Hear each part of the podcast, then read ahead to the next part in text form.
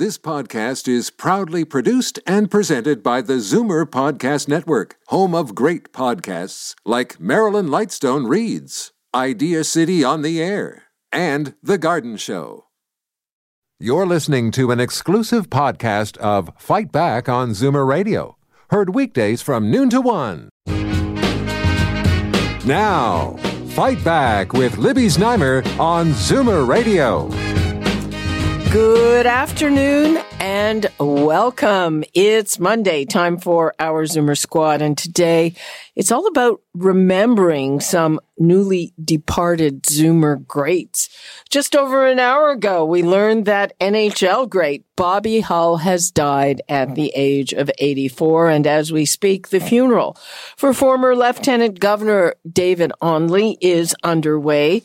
And yesterday, former Mississauga Mayor Hazel McCallion, a legend and an icon, passed away at the age of 101. And I would like to encourage our audience to call in today and to share their own reminiscences of these wonderful people. The numbers to call 416-360-0740, toll free 1 866 740 4740.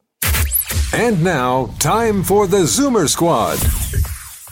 And now I'd like to welcome Peter Mugridge, Senior Editor of Zoomer Magazine, David Kravitz, Chief Membership Officer at, at CARP, and Bill Van Gorder, Chief Operating Officer and Chief Policy Officer at CARP. Uh, Peter, I am going to begin with you because, of course, uh, among so many other things, Hazel McCallion was uh, a cover girl on Zoomer magazine. Yeah. And I have to say, she looked fabulous, but she was, you know, wearing all this high fashion that she would never wear in real life. Oh, and she said that too.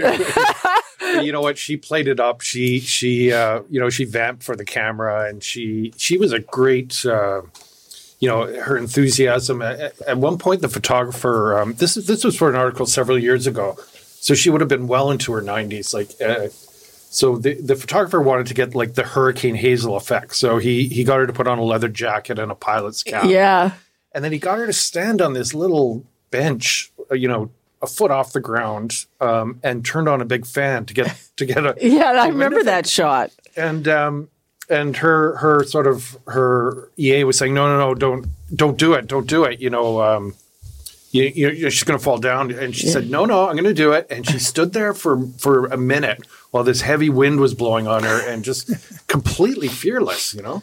Well, well, she was extremely athletic. Yeah. And even on a, a personal thing, I mean, she was an icon of how to age. She lived at home until the end. I mean, I remember having conversations with uh, with her within the last year, and I said, "Hazel, are, are you still cleaning your own house?" She was. She was yeah. She she brought her own firewood up from the back and did her own taxes. And she, I, I, think what's amazing with her is um, not just the long life, but how active she was and how accomplished she was at ages that are typically seen as a time to slow down. I mean, she doesn't get elected mayor of Mississauga in the first place till she's like 57 or 58. Mm-hmm. She serves until well into her 80s. She's a chancellor of Sheridan College in her, I think. no, no, no. She served until she in her nineties. She was 93 when she quote retired. Well, she did yeah. retire as mayor. And then she's chancellor of Sheridan College in her nineties. She's an advisor to Doug Ford in her nineties. So she's Revera. She worked at Rivera. Revera. Well. Yeah. Uh, she's an executive at Revera in yeah. her late nineties. So she's doing stuff. It's not that she's living longer, which is thank heavens and she is for her, well, but she's yeah. doing stuff that is serious accomplishments. Not to mention playing hockey until her at least her 80s. Well into her, yeah. Well into yeah. her 80s. Yeah. So where do you find this? That's why she's an original and and uh, uh, unbelievable. Well, you know, there's this whole issue of purpose and and she wrote a book and it was um, think think like think like a mayor act like a lady, work like a dog. Right. and you know what? And she demanded that everyone else around her do the same thing. And, you know, she kept up a legendary schedule on. Uh, of appointments and, and dinners and speeches and charitable events, and she but was, you, she but was you said the everywhere word at all purpose. times. That's right, and she she- had- she was quoted. She boiled it all down to that central thing: always have a purpose. Yeah.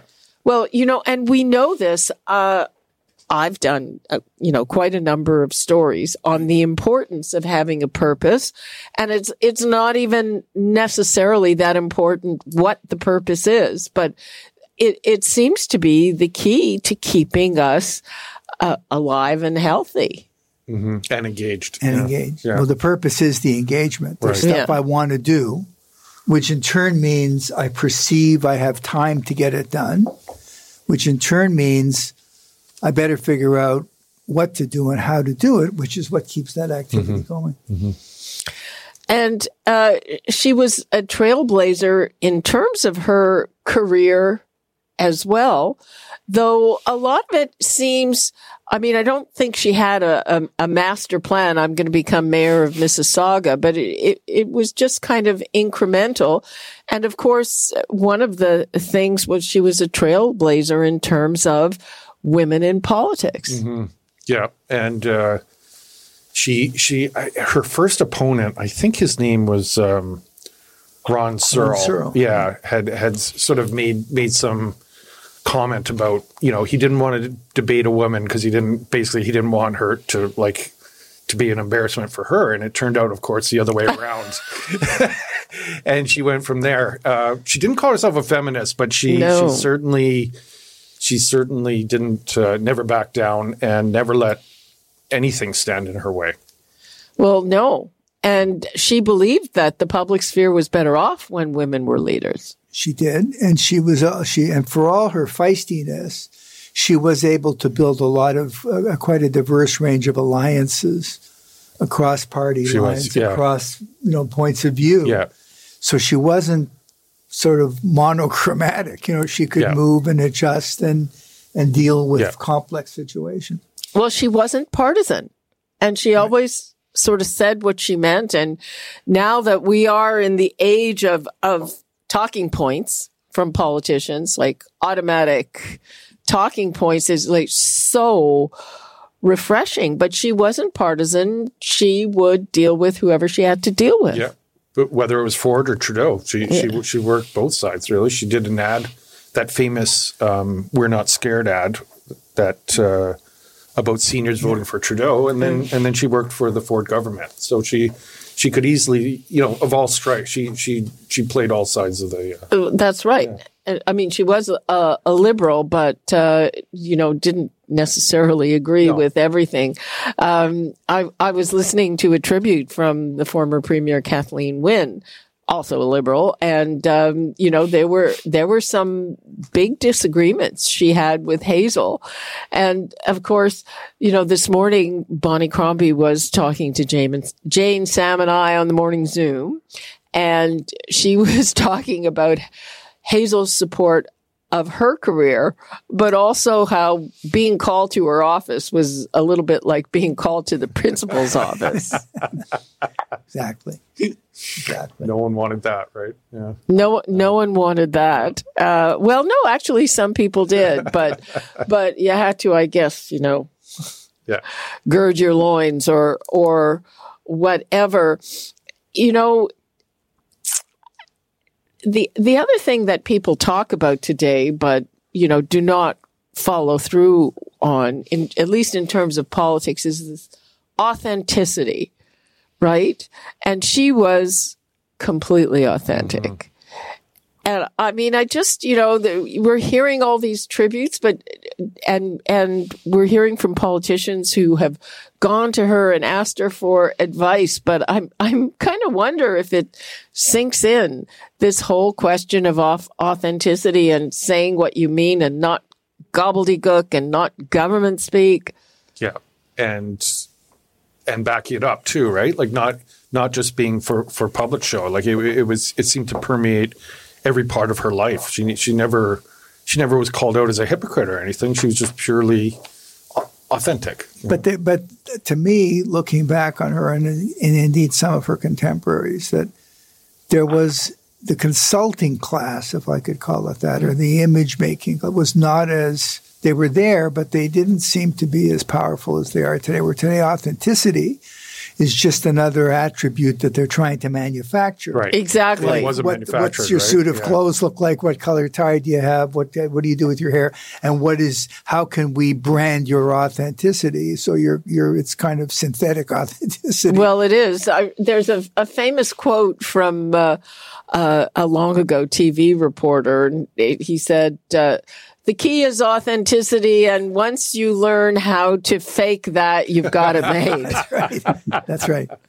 Exactly. but uh, but um, what do you think her legacy will be in this? In, we're in such a different age now, especially with social media and all that. Um, I, I think her legacy will be, um, you know, she, she ran that city uh, without raising taxes and without a debt. And she did it for, you know, 24 years or whatever. So, like, that, that revolutionized the way municipal politics was done. And, and I think that will be her legacy, like making developers pay their way, keeping taxes low, and, um, you know, delivering services for people. She, I mean, it, it was an un, unchallengeable formula. She won every election and I, and I think that will be her legacy. Well, um, because of the changes in, in what developers are being charged, you know, the, the, the current mayor and others have warned that the tax increases are going to be quite large. And also speaking of that, and speaking of how, uh, she wasn't partisan and, and had positions that her compadres may not agree with. I mean, she's in favor of the development of the Greenbelt. Greenbelt. Yeah, she Yeah. called it a brave decision Yeah. Yeah. by Ford. By Ford. Yeah, but I think that legacy to me is after we have dealt with all the local issues, like who's going to remember when Mississauga was Streetsville and why this village got amalgamated with that village, and she Yeah. was on the planning council. There's just so much inside baseball that'll be forgotten. To me, the Uber legacy will be accomplishment and achievement, and back to her word, purpose. Look what you can do with your life if you're willing to take all these things on. And whether it's bringing women's hockey into Canada more forcefully, whether it's the Sheridan College chancellorship, whether Yeah. it's advising premiers in your 90s, it's a refusal to say, I can't do this. It's time for me to get off the stage. And I think that's a very strong theme for that can inspire younger people of all persuasions, of all groups. Well, and and I think she herself was surprised that she continued to receive so much attention. You know, she wasn't going to stop doing what she was doing, but I think she thought that that she would become kind of, I guess, less relevant. Or Yeah, I, I asked her about that, and she she was worried about uh, becoming sort of a token, uh, or or sort of like a you know roll roll Hazel out here, and you know, you know, she was very worried about that, and and then she she said she realized that. Um, you know, these politicians wanted her for her savvy and her experience and her, you know, her her um, you know her strategies, and and they want and Revera wanted her, you know, not not to be just the face. They, they wanted her for her, you know, advice on the boardroom table. yeah. You know, so she she's she quickly realized that you know, um, just because she was no longer mayor, she still had a, you know, she still had qualities that people wanted and always wanted right up until she died. You know? Yeah, and and I have to say, you know, I covered her in various ways over many many years, and the thing about it was, you know, there are a lot of people who really hate their hmm. politicians. Not a lot of people who, not a lot of politicians who are beloved, and she was beloved. She was. Because I think people sensed that she was an original, that she was Yeah. the mm-hmm. real deal. Yeah. And I didn't I didn't agree with her on that topic and I loved her on that. But as a person, she was honest and she was, as you said before, authentic. And that's what people can form an attachment to long after the policy debates and the ins and outs are, are forgotten. That's what lives on. I'm going to take a call from Sita in Mississauga. Hi, Sita. Hi, Libby. Hi, everyone. Thank you so much. I will not only remember ex Mayor Hazel as a trailblazer politician, but a down to earth person she was. We were lucky to run into her 30 years ago in a grocery store at Price Chopper. I automatically gave her a hug and couldn't resist giving her a, a cheek pinch. She stopped and we chat for a while. Another time, my husband ran into her sitting alone in a restaurant, and he jokingly said to her, Are you drinking at the job? And she laughed and said she's waiting for her niece. And my son, when he graduated Sheridan College, of course, Mayor McCallion was on the board, and by fate, work at a bank where she frequently visits and she chat with employees all the time. He was awe at a 95 plus. She was still doing her own things. May she yeah. rest in peace. And and uh, thank you, Sita, for those reminiscences. And and there you go. Uh, you know, how many encounters of 30 years ago would you remember? Right. So she is one of those people where if you ran into her, you remembered. And yeah. she apparently had, she had time for everybody and she would go to all these things like she never, it never got to her head. No. And she came from humble, humble yeah. beginnings, right? She a farm in Gaspé Peninsula, you know, yeah. and, yeah, and uh, you know, just learned hard work and the sort of, she used to talk about the Protestant work ethic, you know, like she was sort of, the standard bearer of that. I, I, don't even know if it exists anymore, but she she sort of was, you know, that in spades. Yep, yep.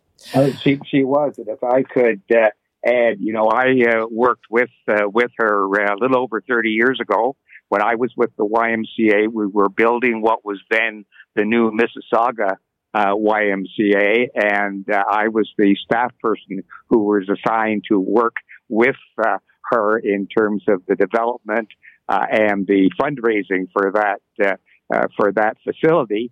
And I say work with her because I really I found out how direct she was. I worked for Hazel uh, during those days, and uh, but she was am- amazing. I was at that point a senior fundraiser with the YMCA. Understood the ins and outs of raising the dollars. And she caught on extremely quickly in terms of the nuances of both what we were doing and her vision of what that facility should do for, for the community. And it ended up being one of the finest YMCA's in Canada in its day. Uh, uh, that uh, particular uh, building, and she had a, a, strong hand in it. Ended up being much more than just an advisor, but through it all, she was lovely to work with. She, you never felt that she was ordering you around or that she was uh, uh, somehow just using her position to get her own way. She really did work cooperatively but firmly with those people who were asked to work with her. Hmm. Um, moving along, I guess. Uh, Bobby Hull just passed away, a hockey great. Hazel, of course, uh, played professional hockey for yeah, a while, did, but yeah. uh, Bobby Hull. Well, inventor of the slap well, shot slap and shot. the curved yeah. hockey stick, uh, uh, troubled, uh, troubled guy in some ways, a brilliant talent in, as a hockey player, and uh, one of those larger than life people who you probably don't want to know all the details no. of, the, of, the, life, but a great, great uh, star, and uh, he he he really took the game to where it foreshadowed what it is today. Yeah, big, powerful skater, power forwards, yeah. and uh, um, lethal shot. He had um, you know that blonde hair, and you know um, he came from an age when I guess athletes were, you know, they covered up all the warts, you know, and uh, and they could just be sort of icons for for fans. And and uh, you know, he played in the fifties and sixties, and and that was the the sort of the golden age of sports. And then. Uh, you know, in the 70s, it all started coming out, and it, it wasn't so pleasant, but uh, still, like, just tremendous uh, icon for for um, you know great hockey player. I do have yeah. one memory. Oh, go I ahead. Share with dating myself though. Here as a little boy, let me say little. Uh, you could go to a game at Maple Leaf Gardens, and uh, watch the Leafs. And when the teams came out at the beginning of the game and they did their warm ups, they s- taking shots on their Yeah. own goalies, about 15 minute warm. The kids could stand by the boards with their programs and a pen, and the players would from time to time skate over and give an autograph. And I got an autograph. Today they're all at autograph shows Yeah. and they want to get Yeah. paid to give you those autographs. But back then they would come over and chat with the kids, and he was very good about that. Yeah. I remember getting an autograph from him, and another time from Gordie Howe, and you could you could. They were more accessible to the fans Absolutely. somehow back Absolutely. Yeah. And did you keep the autograph? then. Long gone. I, I wish I had it. It might be worth something. Yeah. Well, exactly. Uh, But you today know, he would be at an autograph show, and you'd pay, you know, uh, be like an assembly line. Yeah. Yeah. I, I, I'm going to take a call from John in Mississauga, who is remembering Bobby Hull. Hello, John. Yes, good morning. Um, I was just saying that uh, I saw, uh, I mean, I can always remember this interview uh, with the old Ward Cornell there at the end of the first period or, or second um, when I was about 10 years old or less in the mid 60s. And it always stuck with me that when he was answering the questions, a lot of times he would say, Now, you kids out there, or, and he'd look right at the camera and say, you know, good things about about uh, how how to play the game, and it wasn't necessarily you know a question about well how do you feel after that first period, you know, I mean which is a dumb question in my mind. So anyway, that's uh, that's what I remember. Uh, he seemed pretty genuine. Okay, Th- thank you for that, John. You know, we're we're talking about genuine, and of course, the funeral for David Onley is underway right now, and he, of course, was uh, a, a former colleague of mine, and he also a trailblazer and a very genuinely nice guy. Yeah. It's for sure a trailblazer. I mean, what he took on and how he took it on, and with the grace that he took it on was like fantastic. And was he the was he the he was the first uh the first Lieutenant TV Governor. personality with a visible disability, was he or Um, I can't. yeah, anyway, he was Confirm. he was one of the only ones I remember growing Yeah. up like not growing up but but like seeing him in a scooter and, You're you know. dating us, Peter. No, but I, I can't think of anyone else. Like he he he certainly um sorry. He certainly um you know it, he he brought a lot of attention to it. did. Is he did and he, and he didn't use it as a crutch so to speak. He he's nice pun. but he but he did it in a very uh, graceful, Absolutely. uh, Absolutely. classy Yeah. way, not a not a Well, harshly, exactly. You know, he Yeah. did it in a You know, I have to say all of, all of this talk as we remember, uh, you know, these these great people. It's just underlining to me that basically we're in a different area now. A lot of things have changed, and with it, you know, the people. I think the people have changed and the environment has changed. And um, thinking back to the caller or a couple of calls ago about Bobby Hull. Yeah. So today, Bobby Hull would have a Twitter account and he would be Yeah. telling you more than you ever wanted to know about whatever it was. Yeah. And, and people would days, be taking shots of him at parties and and, in stuff those like days, that. they Yeah. weren't making the, the mega bucks. I remember it, when he played, he would go to work on his farm in the off season. Yeah. He had a working farm out in Saskatchewan. No, no, uh, wasn't it Belleville? I think. Yeah. Oh, I thought he was Yeah. out with. Anyway, he had a farm, and a lot of the hockey players had jobs off the ice in the- in the off season, so they had to kind of relate to their fans because that was what was selling tickets. Mm-hmm. Today, they take a big contract and they're insulated, or Yeah. they're more insulated. Yeah. Uh, yeah, and uh, they're insulated, but but also um, d- I would say more entitled too.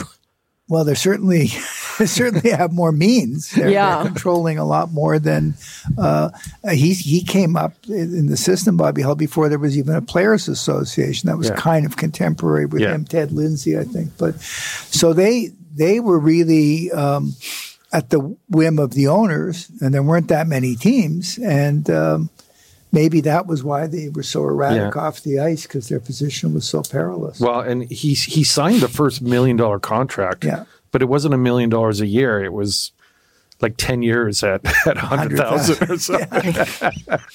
so uh, yeah, but uh, the big money certainly they played before the big money. you know. Bill, the uh, you know the uh, young hockey players, the kids when they're uh, playing in the in the lower leagues and getting finally to have a sweater and pick a number, there's still it's very common for number nine to Absolutely. be the one Yeah. that's chosen. His reputation has uh, lived on even among the uh, those uh, people much younger than the three of us. Mhm. So uh, to wrap things up, I mean, it it it is kind of a sad day, uh, but um, you know, I hate to say the usual question: What would you like to leave us with? But what would you like to leave us with, Peter? And and uh, by the way, uh, uh, folks, go to everythingzoomer.com. Uh, Peter has written up something really great about Hazel. Thanks, Libby. Um, well, just just three very different personalities, but they they all impacted us in a in a very deep way, like uh, on different levels. If you're a sports fan, if you were um, you know lived in Mississauga, or if you watched City in the in the '80s, so like three three people who left their mark and uh, will be remembered. I'm, I'm hanging on to the phrase that was used in all three uh, cases, with, uh, and that is celebration of life, a celebration of the life of this individual. So there's it's sad, but there's almost a kind of a warm glow mixed Yeah. in with that Yeah, I know what you mean, reminiscence of. Mm-hmm. what was accomplished and recognition of what was accomplished, absolutely. and an example for the future. So I think it's as much an inspiration uh, as a grievance. Uh, Bill, last twenty seconds to you. Yeah, agreed. Mrs. McCallion was a, a great supporter of the Y. She helped us launch the Mississauga Y. She was a lifetime member of the of uh, sorry, this is a, a chapter of CARP. She was a lifetime member of CARP and Zoomer, and really personified what uh, Moses uh, Znaimer always talks about, and that is the best way to keep going is to keep going. Okay. On that note, we wrap things up. Thank you so much, Bill Van Gorder, Peter Mugridge, and David Kravitz. We're going to take a break, and when we come back, we'll talk about the latest guidance on where the pandemic is at. You're listening to an exclusive podcast of Fight Back on Zoomer Radio. Heard weekdays from noon to one. Fight Back with Libby Znaimer on Zoomer Radio. Welcome back. Today we heard from the WHO on the state of the pandemic.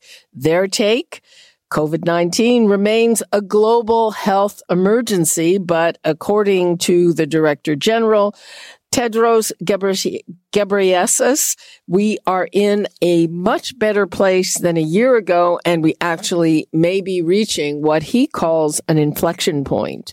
On the negative side, in the last eight weeks, as many as 170,000 people have died globally of COVID-19. So what does that mean here for us at home? The numbers to call 416-360-0740, toll free 1-866-740-4740. And I am now joined by Dr. Christopher Labos, cardiologist and epidemiologist based in Montreal, and Dr. Prabhat Jha, an epi- epidemiologist and faculty member at the Dalla Lana School of Public Health at the University of Toronto. Thank you both for joining us. Happy to join, Libby. Uh, let's begin with Dr. Labos. So, what does this mean for us? Well, in, in, in some respects, nothing has changed. I think what the World Health Organization has signaled is what I think most of us would probably agree with. You know, the situation here in Canada is, you know, uh, arguably better than it was three years ago and certainly better than it was one year ago. But the role of the WHO is not to comment on the situation in Canada. The role of the WHO is to coordinate the international health response when you have a global problem. And I think it would have been really hard for somebody to look at the data and say, hmm, 170,000 people have died in the past two months. Everything's fine. So there is still a role for the WHO to play. And this is what they do. This is the mechanism they use to signify that a global international response is needed to combat this particular disease. They declare a public health emergency of international concern, and that allows them to coordinate and to mobilize certain resources. And this is what they're talking about because yes, we are in a, you know, slightly better place than we were before, but there's still a lot of work that has to be done. We have to coordinate a vaccine rollout. There's still a lot of places where vaccines have not been administered to, you know, a very high level. And there's going to have to be an ongoing process to sequence and test for COVID so that we can identify new variants and then update the vaccines to reflect those new variants. So there's still a lot of work that has to be done. And I think the point to remember is that you know, w- when they use the term public health emergency, that doesn't mean you have to be running around with your hair on fire, but it does mean that you need to do something about it, and that's what the WHO is is for. Uh, Dr. Jha, is, is, this going to impact uh, anything about what we are doing here, or uh, is just stay the course? It should impact what we do globally, as my colleague has said. That uh, in Canada, we've got reasonably good levels of what is WHO is also labeled as hybrid immunity. That's a combination of vaccination and infection. So, our national antibody study, the ABC study, has shown that over 70% of adult Canadians have been infected, uh, mostly with the Omicron variant. And uh, we know over 90% have had at least two doses of the vaccine. So that puts Canada on the whole in reasonably good place. We're better in that way than, for example, the US. But the concern is there are large parts of the world that are unvaccinated or undervaccinated. And as we've seen in China, still undergoing um, a new wave of Omicron infections in, in China. And hopefully, it might just be one wave, but there's no certainty of that. They might have subsequent waves. And then there's, if you look at places like uh, Africa, uh, they have had widespread infection but very low vaccination. So they're think of them as a hybrid immunity wall where you want a combination of vaccination and infection. Just relying on infection alone in Africa might be the recipe for new variants to arise, in which would put us back uh, potentially back in Canada if a variant came out that uh, uh, our current vaccines don't work as well against. So, for all those region, uh, reasons, we have to be diligent. you know, the world's one crowded apartment building, and you can't think of, well, a few places have smoke detectors and and uh, fire alarms and sprinklers, and the rest don't. I mean, the whole the whole building is at risk here, which is what WHO has identified. Well, um, we're doing a lot less testing than we have before. A lot of uh, a lot of stakeholders are are not really happy about that. Uh, you, you, know, is that going to impact our ability to to figure out the new variants, Dr. Labos? It, it, it could. Now, here's the thing: you don't have to test every single person to get a snapshot of what's going on in your country or globally, but you do have to test people. And what's more important, is you also have to sequence the variants, so you have to genetically analyze them to look at the mutations, and you have to make that data available. You have to make that data open to everybody. And one of the issues that the WHO has sort of highlighted uh, was what was happening in China when they started to have their current outbreak, is that they were not really sharing their sequencing data. So if you're going to worry about a new variant emerging, which I think is a very justifiable worry, you need to make it so that countries can share their sequencing data and then not be penalized for it. I think one of the reasons why, or one of the barriers to international cooperation that WHO has always talked about, is you can't then penalize people for identifying the new variant. I mean, think back to a year ago when South Africa had identified the Omicron variant and they got slapped with not sanctions but travel restrictions, and there was a bit of an economic um, downside to what they did. And so, if you make it so that there's no incentive to cooperate, people are going to start stop cooperating, and that's I think the real key going forward. Because if there's no new variant, we'll probably be okay. But if there is a new variant that is significantly different from what came before, in the same way that Omicron was significantly different from Delta, well, then you could have new ways and new problems. And that's really going to be the issue going forward is that can we set up an early surveillance network to identify a problem when it happens that we can ramp things up and be not be caught by surprise should a new variant emerge. Dr. Jha, um, so, uh, you know, in terms of our own experience. We were all uh, really worried about, you know, the triple threat, uh, a, a, surge at the beginning of the season, plus the flu, plus RSV, and we experienced that. But but the worst of that seems to be over. It, it, do you concur with that analysis? That's probably true. The hospital case counts are suggesting that uh, that triple burden has uh, certainly started to ease. The wastewater testing has shown that, at least in Ontario, the the uh, uh, levels have peaked. Um, but I, I, think it's important to note that there are still huge burdens on our healthcare system. And I think the big lesson, the big takeaway lesson, which was not in the WHO report, uh, is the need for a global adult vaccination program. What really has saved all of our derrieres, if you'll excuse me, is the vaccine and the fact that 13 billion doses have been administered worldwide unequally, but they have been distributed. If we have a future bug that causes as much um, pandemonium as uh, as coronavirus did, the main response would be vaccination, quickly identifying a vaccine and quickly rolling it out. Now, had coronavirus been only a disease of children, in fact, we have a worldwide immunization program, the extended program on immunization, that would actually have been able to curtail the, the infection much, much more rapidly. But there is no adult immunization program. Uh, and I believe that's actually a far better bet of resources to build a vaccination program than what's being proposed to spend potentially billions on early detection. Quite frankly, early detection, if let's say we discovered the virus uh, was circulating in Wuhan, not on January 4th, 2020, but a month earlier, would that have changed the trajectory of the pandemic?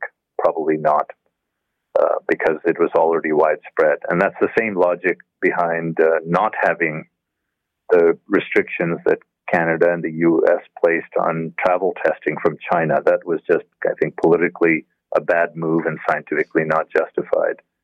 So we have to focus on what works, and what works would be an adult vaccination program. And I was I was somewhat disappointed WHO did not flag that as the best way forward. Um, Dr. Labos, uh, I'm going to ask a kind of political question. And my take is that even if we get some kind of worst case scenario and there's a, a new variant and our vaccinations don't work that well against it, I think that at this point there is absolutely no appetite for strong measures like lockdowns. And, you know, how big a threat is that if it is a threat? Yeah, so I, I suspect that you are probably correct. I think the public has been is, is much less tolerant of these sorts of things than they were in the past because they're much less afraid for their own personal safety. I think most people know that they probably are not going to die if they get infected with COVID, and that is true. But there are outcomes beyond death that matter. And I think that's the subtle argument that is sometimes difficult to make because we're doing this not just to prevent death. We're doing this to prevent the complications of COVID. We're doing this to prevent long COVID. We're doing this to prevent the burden that is put on the healthcare system. And this applies for not just COVID, but also influenza, but also for RSV, for a lot of the diseases that are circulating that put a lot of strain on the healthcare system that are preventable with vaccination and very basic public health measures. Now, will we have to have a generalized lockdown again? Probably not. Again, we don't know. Um, you know, COVID has been predictably unpredictable, but probably not. But I think the point is, is that we have to focus on the things that are very, very effective and combat combat a lot of the misinformation that is out there. And there's a lot of it, and it is yeah. pernicious and very destructive to our public health response. So we need to have a vaccination program for not just COVID, but you know, it, it, it, it's true that you know RSV and influenza, the, the triple demic, is seems to be on the way out, which is a good thing but they're going to come back. Those diseases have not gone away. So going forward for our next cold and flu season next year, there probably will be more cases of RSV. There probably will be more cases of influenza. So we're going to have to be better at the influenza vaccination program, which we don't do that great a job at. We don't have an RSV vaccine yet, but possibly we might have one by next year. So we're going to have to be better at rolling out our vaccinations in this country because we do, you know, we did sort of okay at the beginning of COVID. We haven't done that well in getting people to follow up with their booster shots, especially the bivalent booster. So we need to put more resources into that because that is what helps and that is what's going to help diminish the strain we put on the healthcare system. Because if we have a repeat of what happened this year, next year, that's going to be really hard for the hospital system to uh, to manage. Dr. Jha, last 20 seconds to you. I agree with Dr. Labos. I would have liked to see uh, Prime Minister Trudeau say to all the provinces, you want more money for healthcare, build a national vaccination program that vaccinates every adult against these routine conditions, including flu, but you know even things like making sure our tetanus and other things are all up to date, and which is ready to add new vaccines as they come along. That would have been a very efficient use of uh, of the the political uh, capital that. Uh, but uh, I hope they still can make that case that we need to build a national program, and Canada could lead by example. Okay, thank you both, Dr. Christopher Labos and Dr. Prabhat Jha. Thanks so much. Thank you. Take care. Bye bye.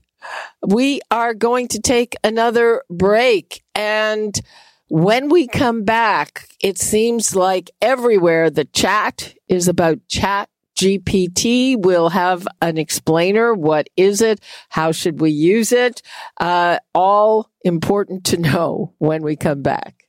You're listening to an exclusive podcast of Fight Back on Zoomer Radio, heard weekdays from noon to one. Fight Back with Libby Znaimer on Zoomer Radio. Welcome back. If you have recently engaged with everything from online shopping to online finance and even your health records, chances are you have interacted with artificial intelligence and suddenly talk of chat GPT is everywhere with both praise for the advantages and caution for unintended consequences like enabling cheating on exams.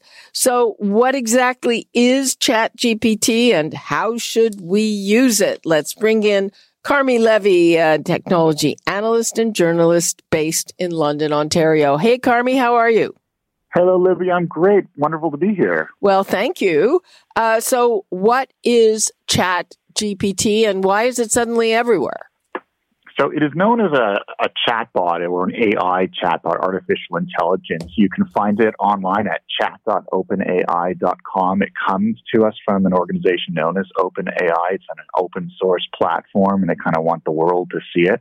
Basically, what it is, the best way to think about it is that it's kind of like the next generation of search. Although, so instead of with Google, where we just punch in a bunch of search terms, and then it gives us a list of links, and then we click on those links and follow them home.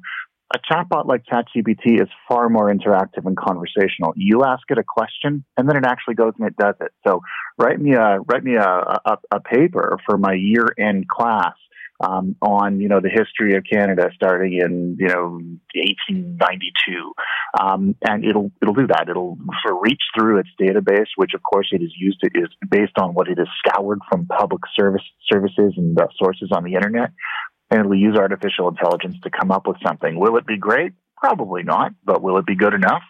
Um, you know, a, a, in a recent test, uh, a professor actually had it a pass an exam for an MBA course, and he rated it a B to a B minus. So it's not quite there yet, but in many cases, shockingly close to what a human would crank out, and all based on a machine. And it's causing, as you can imagine, lots of consternation because it can write papers, it can write ads, it can do things that humans used to do. Um, and are still doing malware. to some extent. Yeah, exactly. You know, it's it's interesting because we had similar arguments about this, you know, decades ago when robots started invading uh, factories, and it's like, oh goodness, is is is it going to render factory workers obsolete? Obsolete? Well, to a certain extent, it did, um, and robotics and automation really has done a number on the so-called blue collar sort of side of things. You can't walk into a factory today without seeing robots all over the place. But what ChatGPT and other technolo- technologies like it like this it do is they move it from the blue collar space to the white collar space. Now suddenly writers, academics, uh, you know, anyone else who uses their brain as opposed to their body, well, now they're at risk from this technology too. Well, it, it's interesting because my understanding is that it can very quickly uh, learn to mimic your style or mim- mimic your voice, which would be crucial in anything that involves uh, writing or whatever. And and you know, currently there are a lot of chatbots out there, but you know, sometimes they come out mangled and they don't necessarily like if you I mean, I have say on issues of customer service or something, type something and it's a chat bot and they, they don't really get, uh, you know, what I said. It's pretty clear from mm-hmm. the automated response. Exactly. And, and I think anyone who's ever used a chatbot on a retail website, for example, kind of knows, yeah, they're really limited. And at some point, they're going to have to kick it over to a human because only a human can handle the more complex uh, scenarios that you know we often encounter, say when we want to return something or you know it's out of bounds. But the interesting thing about this technology is is that it you know it's artificial intelligence, so we know that over time it will get better. Over time it will be better trained. It will have access to more data. It'll consume more data, um, and it will it will uh, it will become a little bit more lifelike, a little bit less robotic. Um, and in fact, even ChatGPT, it's based on a technology, what's known as a language model, um, that is known as GPT 3, uh, 3.5 actually. And in fact, later this year, they're going to upgrade it to the, the next language model, GPT 4. So the very guts of ChatGPT are about to get a more human-like uh, enhancement or upgrade. And as we as we kind of have this conversation over the next few years, that's exactly what's going to happen. It's going to move from, oh, I can tell that it's artificial intelligence to, is that really human or not? We're not going to be able to tell the difference. And that's where things get a little bit frightening. We start getting closer to ethical and moral, moral lines, and we probably have to start having discussions about how do we use these technologies without allowing them to literally take things over. Hmm. Uh, I mean, there, there, there are all kinds of very uh, sci-fi-ish conversations, but I'd like to get back to what you were talking about before. So, is this uh, going to replace people's jobs? Well, it's interesting. I, my wife is a teacher, and this is obviously a conversation that uh, has invaded their staff room. They're all talking about it. Well, why do you need teachers if, if everything can just be done by a chatbot? Um, and I think what this does, and certainly uh, New York City's public schools, Seattle schools, uh, they've actually outright banned the use of ChatGPT on school equipment and on school networks. They don't want them being used. They say it's a threat to sort of the, the sanctity of the academic process. Whereas as you move into higher education, so colleges and universities, they can't really ban them because you know, over issues of academic freedom. If a student wants to use it as a tool, how do they say no? So what they're doing is they're looking at ways of changing the way they teach. So instead of memorizing things and then spitting them back or, you know, having exams at the end of the semester, you know, kind of rote back and forth, you're little removed from the way people were taught decades or even centuries ago, maybe you incorporate the chatbot into the class. Maybe you have the students go out and use the chatbot as a tool, much like they would have used a calculator in decades past or a laptop or a smartphone. And then when we when, it, when you have them discuss or critique what the chatbot shares in response, and so instead of being afraid of the new technology, you incorporate it into the process. You use it as a way to update the process, make it more relevant for the digital age that we live in. When I was a kid, they argued about laptops in classrooms, and for a while they were banned. Well, now we realize that's kind of silly. At some point, you have to say, you know, we can't ban this stuff. We have to change along with it, or we're going to get left behind. Huh. Very interesting. Uh, what about in terms of the health space? Because, you know, we're being told and we realize that one of the things that's going to alleviate the crunch is uh, virtual uh, robots in some cases, those little robots that they use in Japan, uh, and artificial intelligence. And even right now, uh, you can get your health information often, you know, before uh, your doctor sees it.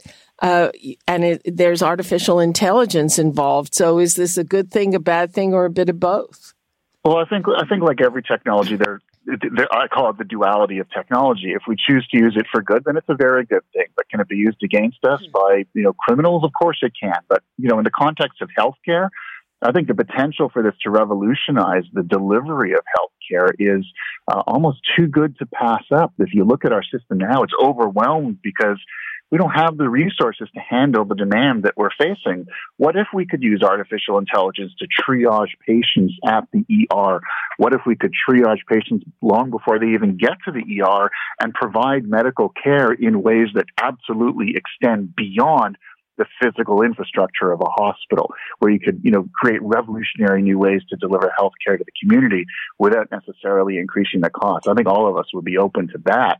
And certainly in the hands of the right medical professionals, artificial intelligence could be one of those force multipliers. It could allow, you know, the, the, the same number of people that we have deployed now to cover far greater, uh, you know, much larger communities deliver much more precise health care uh, with better outcomes uh, and also with, you know, in an increasingly cost effective way. The potential is certainly there. Uh, and I think tools like ChatGPT force us, especially as they kind of move into the mainstream, they're forcing us to have these discussions that we probably should have had a few years ago, but you know, better late than never. And uh, finally, uh, what would you say to uh, people who are listening Zoomers, like, what do we have to know about this stuff in order, you know, just to keep up with things? Well, I mean, I think that, you know, awareness is the first thing that we need. We don't have to be experts in artificial intelligence, but we do have to be aware of how it is being applied in our day to day life. So, you know, for example, when we search online or when we're using these tools, we, we sort of have to be critical. Is this artificial intelligence? Is this chatbot a human being? At what point does the technology sort of give way and a human starts? Like, where's that interface point? Just you know, let's open our eyes, use the technology with uh, an open, you know, an open heart, open mind, um, and don't simply think that oh, it doesn't apply to me. Truth of the matter is, it applies to all of us. And just like earlier waves of technology, when smartphones became a thing, when the commercial internet became a thing, when calculators became a thing, um, the last thing that we want to do is pretend it doesn't exist or try to ban it. We really need to embrace it. As scary as change may be, um, the last thing anybody wants to do is be that person who gets left behind because everyone else tried it and we didn't, and now we're not part of the conversation ask the questions, get the answers, and if you're not sure, keep asking until you're satisfied with what you hear back. Well, interesting. Yesterday, I had a customer service issue with some online shopping, dare I mm-hmm. say, for change. And the first response I got, they said, this is an automated response. And then there was mm-hmm. another response that was uh, had a signature of somebody's first name. And I really did not believe that there was an actual person on the end of there, you know, coming from California on a Sunday afternoon. I think it's reasonable that, especially as this technology is being deployed, that the companies and organizations and governments and hospitals and all that that do it make it clear this is this is automation, this is a human being, and I think that's something as we start using them in, in the course of our day to day life, we're probably going to have to be a little bit more upfront about it as well. Um, you know, and we're going to relearn how we move through the digital world and the real world thanks to these new technologies a little bit of communication certainly can't hurt along the way. Okay. Thank you so much, Carmi Levy. Bye bye. Great being here, Libby. Thank you. And that is all the time we have for today. You're listening to an exclusive podcast of Fight Back on Zoomer Radio. Heard weekdays from noon to one. This podcast is proudly produced and presented by the Zoomer Podcast Network, home of great podcasts like Marilyn Lightstone Reads. Idea City on the Air, and The Garden Show.